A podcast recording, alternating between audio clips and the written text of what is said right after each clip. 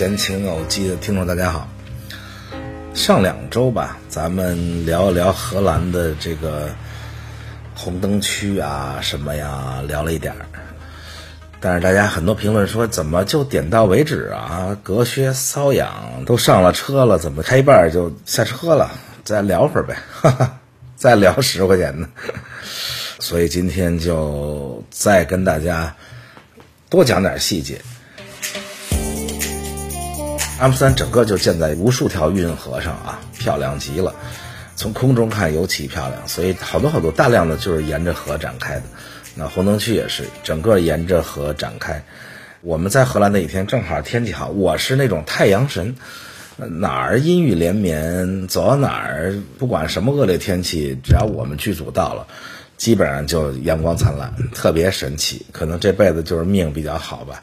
荷兰就一直阴雨连绵，结果我们到那几天天气特别的好，天天阳光灿烂。黄昏的时候，你就坐在酒店那个露台上看着河上，哇！我还拍了好多，他们高兴极了，就各种人开着船，然后一个班同学，一帮年轻人，然后有时候一条船上全是女生，大家一起唱歌，然后要不然就是一群男生在上面狂呼乱叫，然后特别高兴。一到这个出太阳。北欧的人民，然后就全都会出来 去晒去，趴在草地上。但是我对比我二十年前来的时候，发现裸体的人少了，不知道是因为移民多了还是什么原因。然后不同文化的人更多了，大概尊重其他移民或者难民的文化吧，就不脱成那样了。二十年前那只要一出太阳，我天，大家就。金金光躺草地上，那只欧洲独特的风景，在美国没见过这个。除了当年革命时代啊，极少数那种激进的 Woodstock 时代，大部分时候在美国你是看不见这种景象的。然后等到天再黑一点，各种肤色的游客就涌进了红灯区。当然，红灯区不是鬼街，它不是个日常生活地方，也没有人天天去那里啊。所以它基本就是个猎奇的地方，但是呢，给人最好的感觉就是文明，不是想象中那种八大胡同什么。其实八大胡同当年也还算文明，没有那么多乱七八糟事儿。可能是因为在大部分地方，如果政府不细细的管，那自然有人细细的管。那有黑社会细细的管，其实管的也挺文明的。可能那不文明的咱也看不见啊，至少面对普通游客的，这是文明的。在荷兰呢，阿姆斯丹是政府管，所以管的特别的细致，导致这个地方看着我天，完全不像想象中那种，呃，乱七八糟、灯红酒绿，因为它反正公开化嘛，合法化，这就是打击黑社会最好的方式。公开化、合法化之后，橱窗女郎是完全正当的性工作者，在政府注册，有工作证，啊，有政府提供的社会福利和保险，跟其他的劳动者没有任何区别。他们自己大多数人也把自己看作一个平等的、大方的提供性服务的一个职业的工作者。政府当然了，为了保持这种东西的文明程度，政府非常努力的管理，包括这个限制进来的游客人数，因为人多了会有可能出事儿，有可能吃醋，有可能打起来等等。每年到阿姆斯特丹红灯区的人差不多二十万人，高峰时期每小时二十七个旅行团。进来逛，所以市政府最近也开始限制游客的数量。比如说，如果游客要看橱窗，你就得走着，这个很有意思啊。你如果你停下来不走，你就得背对着橱窗女郎，而且不能拍摄，就不能停下来拍摄啊。包括我们的剧组，五个人以上的旅行团要进入红灯区，就得事先许可；二十个人以上的旅行团禁止进入红灯区。政府是。一个大家长，这是欧洲的特点。欧洲跟美国、北美特别大的不一样，就是美国是一个非常的小政府大社会，非常资本主义的一个国家。欧洲呢是半社会主义社会，欧洲的大量的国家都是社会党执政，N 个社会党国际延续下来的，所以他们是很大政府，政府高税收，然后养着全国人民的大高福利，什么都管，这就是欧洲的社会。当然，管的到现在为止还可以吧，所以这个还能延续下去。当然也出现了很多问题啊。美国这个小政府、大社会也出现很多问题，所以美国现在政府也越来越有点强势，但是福利还是跟欧洲不能比啊。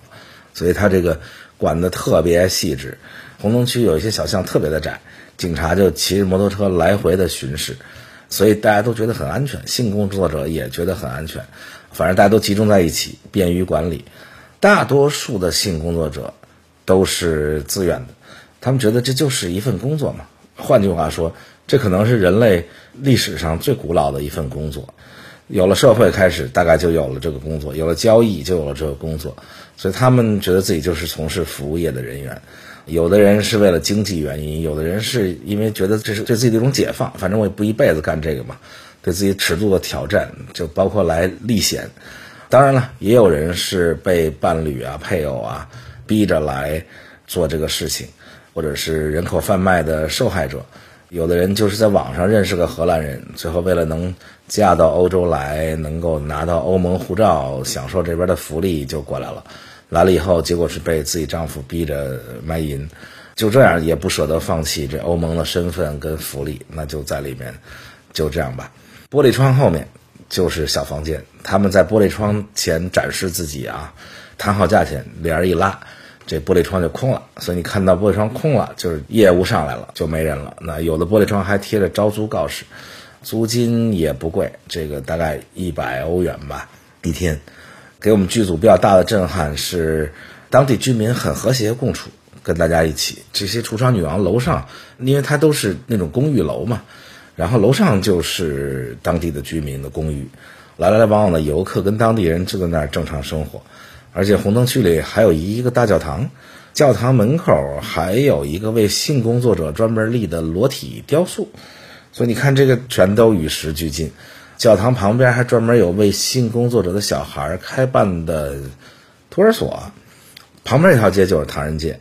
这唐人街当然了，那是因为历史造成的啊！历史造成华人最开始去的时候都很穷嘛，所以都在这个城市比较穷的地方，downtown 人最密集、最乱的地方。包括你看美国的最古老的唐人街、纽约的唐人街、洛杉矶旧金山唐人街，几乎都在那地方，周围就比较乱。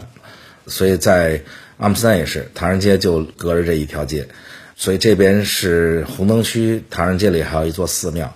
叫做荷华寺，听起来很好听啊！荷兰中华荷华寺，就这么比邻而居。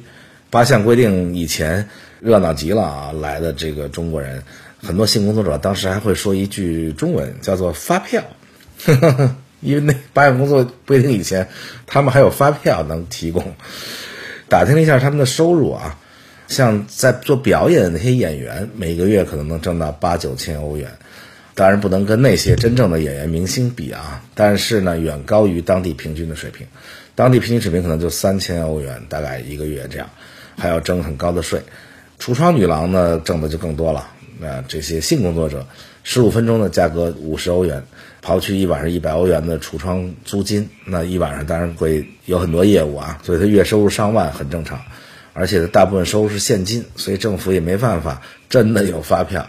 所以交税的时候，政府基本上就估一个保底额，比如说就四千，你就按照四千交税，四千也不错啊。在荷兰，我遇见荷兰人跟人聊天，还有荷兰人特别骄傲的说：“你看，都是很高的 IT 工程师啊，一个月挣四五千，他们就觉得自己很好很好了。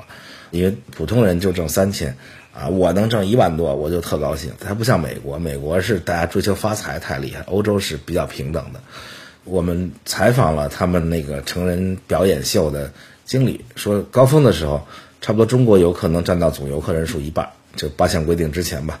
但是最近这几年，这个因为反腐冲击比较大，差不多现在中国游客占了五分之一。这些成人秀的演员，他们当然觉得自己比那些橱窗女郎、性工作者要高级啊，但实际上他们在台上也是真刀真枪的爱情动作。被观众们看个精光，但是他们好在哪儿？他们只跟自己的伴侣，通常都自己跟男朋友、女朋友，或者他叫 partner，partner 就介于男女朋友跟夫妻之间，但是 partner 也受相当程度的法律保护，法律承认你们是 partner，你包括继承权啊等等啊，就是相当有一部分是有的，所以他们好歹也是跟自己喜欢的人吧，至少是在一起。我们采访了几位这个成人秀的艺人。其中一对黑人情侣，他们已经在一起十八年了，也没结婚啊，但是他们是 partner，partner 就要去政府注册，注册了他们是 partner，所以很多人就不结婚了，就觉得这样也挺好。因为结婚就麻烦好多啊，要先挂俩人照片在市政厅，要等大家来认领，相当于公示说有没有人重婚，有没有人出来认领他是我老公，然后离婚也很麻烦，损失也很大，离婚，然后所以他们就选择这种方式。他们接受采访说的就跟他们剧场经理说的不一样，剧场经理说我们从来不出去招人，包括我们跟那老大教父聊天，他说我们从来不去招人。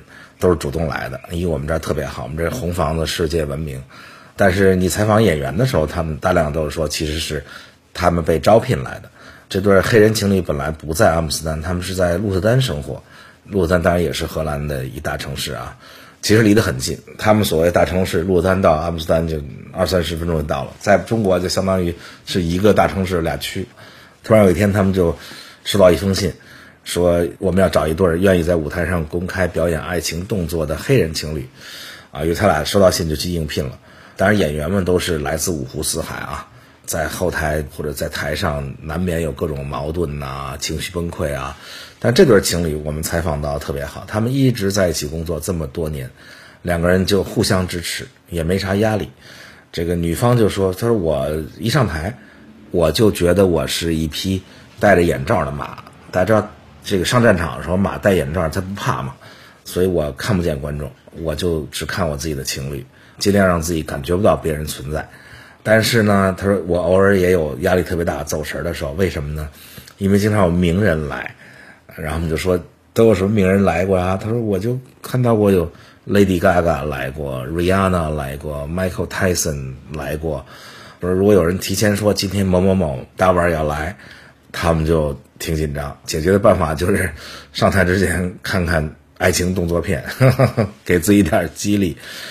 他俩来了阿姆斯丹，来台上表演已经十几年了，每天要表演五次。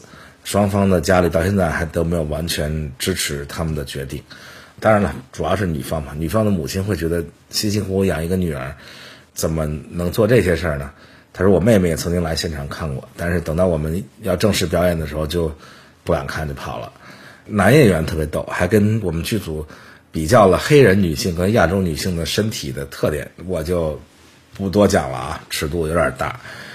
我们还采访到了一位女演员，她是来自西班牙的伊比萨。伊比萨大家知道，这是世界著名的三大 party 圣地之一，不夜岛，整个岛上莺歌燕舞，是明星度假的圣地。啊，那个岛上还有著名的咖啡馆 g a f e de Ma，因此还诞生了一种新的音乐 Remix 的音乐。g a f e de Ma 出了好多好多张唱片，就是那种后半夜让人特别舒服的那种音乐。岛上到处都是飞机、私人游艇等等等等，天天开 party。著名的精灵王子奥兰多·布鲁姆就曾经在伊皮萨痛揍了他的情敌 Justin Bieber。扯远了啊，这些演员基本都是通过朋友推荐，然后以及招聘。到红房子来面试，这个西班牙姑娘她就说：“我自己很享受啊，在舞台上的感觉，我喜欢跟观众互动。”她特别开朗，对着镜头一直就放电。不知道视频节目能不能播出一两个镜头啊？但是我们还是不要冒险。总体感觉就是这些演员就挺寂寞，因为他们特别需要找人聊天，所以采访他们，他们特别高兴，因为可能是后台比较闷吧，每天表演一样的事情，它不像。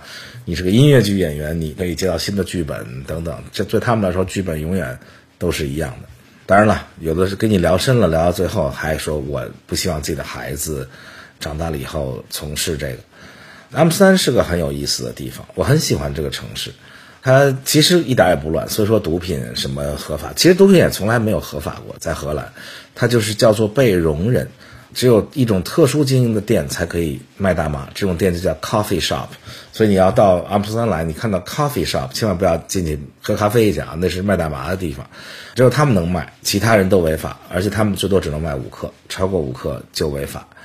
所以荷兰是一个很有意思的地方，他们有一种实用主义的思想，就是明明不可能完全禁止的事情。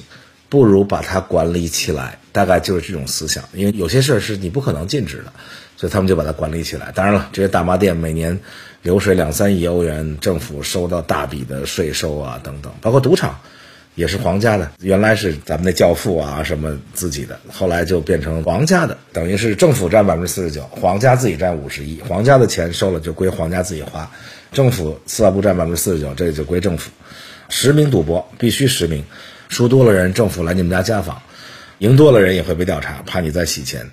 好多荷兰老头老太太特逗，天天打扮精致去赌场，花十欧元赌一赌，啊，因为它是实名登记的，而且它的优惠叫做累计去十次以后就能酒水免费，所以这样一来退休之后他们也特高兴，一来有去处，二来可以免费喝酒水。我们因为改革开放这几十年主要在发展经济啊，就还没有把所有的事情弄到这么细，所以有时候去欧洲这种已经发达了。两三百年的地方看看，觉得很有意思。不知道是不是大家的各个人类社会的未来都会这样，但是至少是人家探索了一个说向那个方向去走，走到一个什么程度，管到一个什么程度，能维持下去，在荷兰看下来还挺有意思。好，咱们下周再见。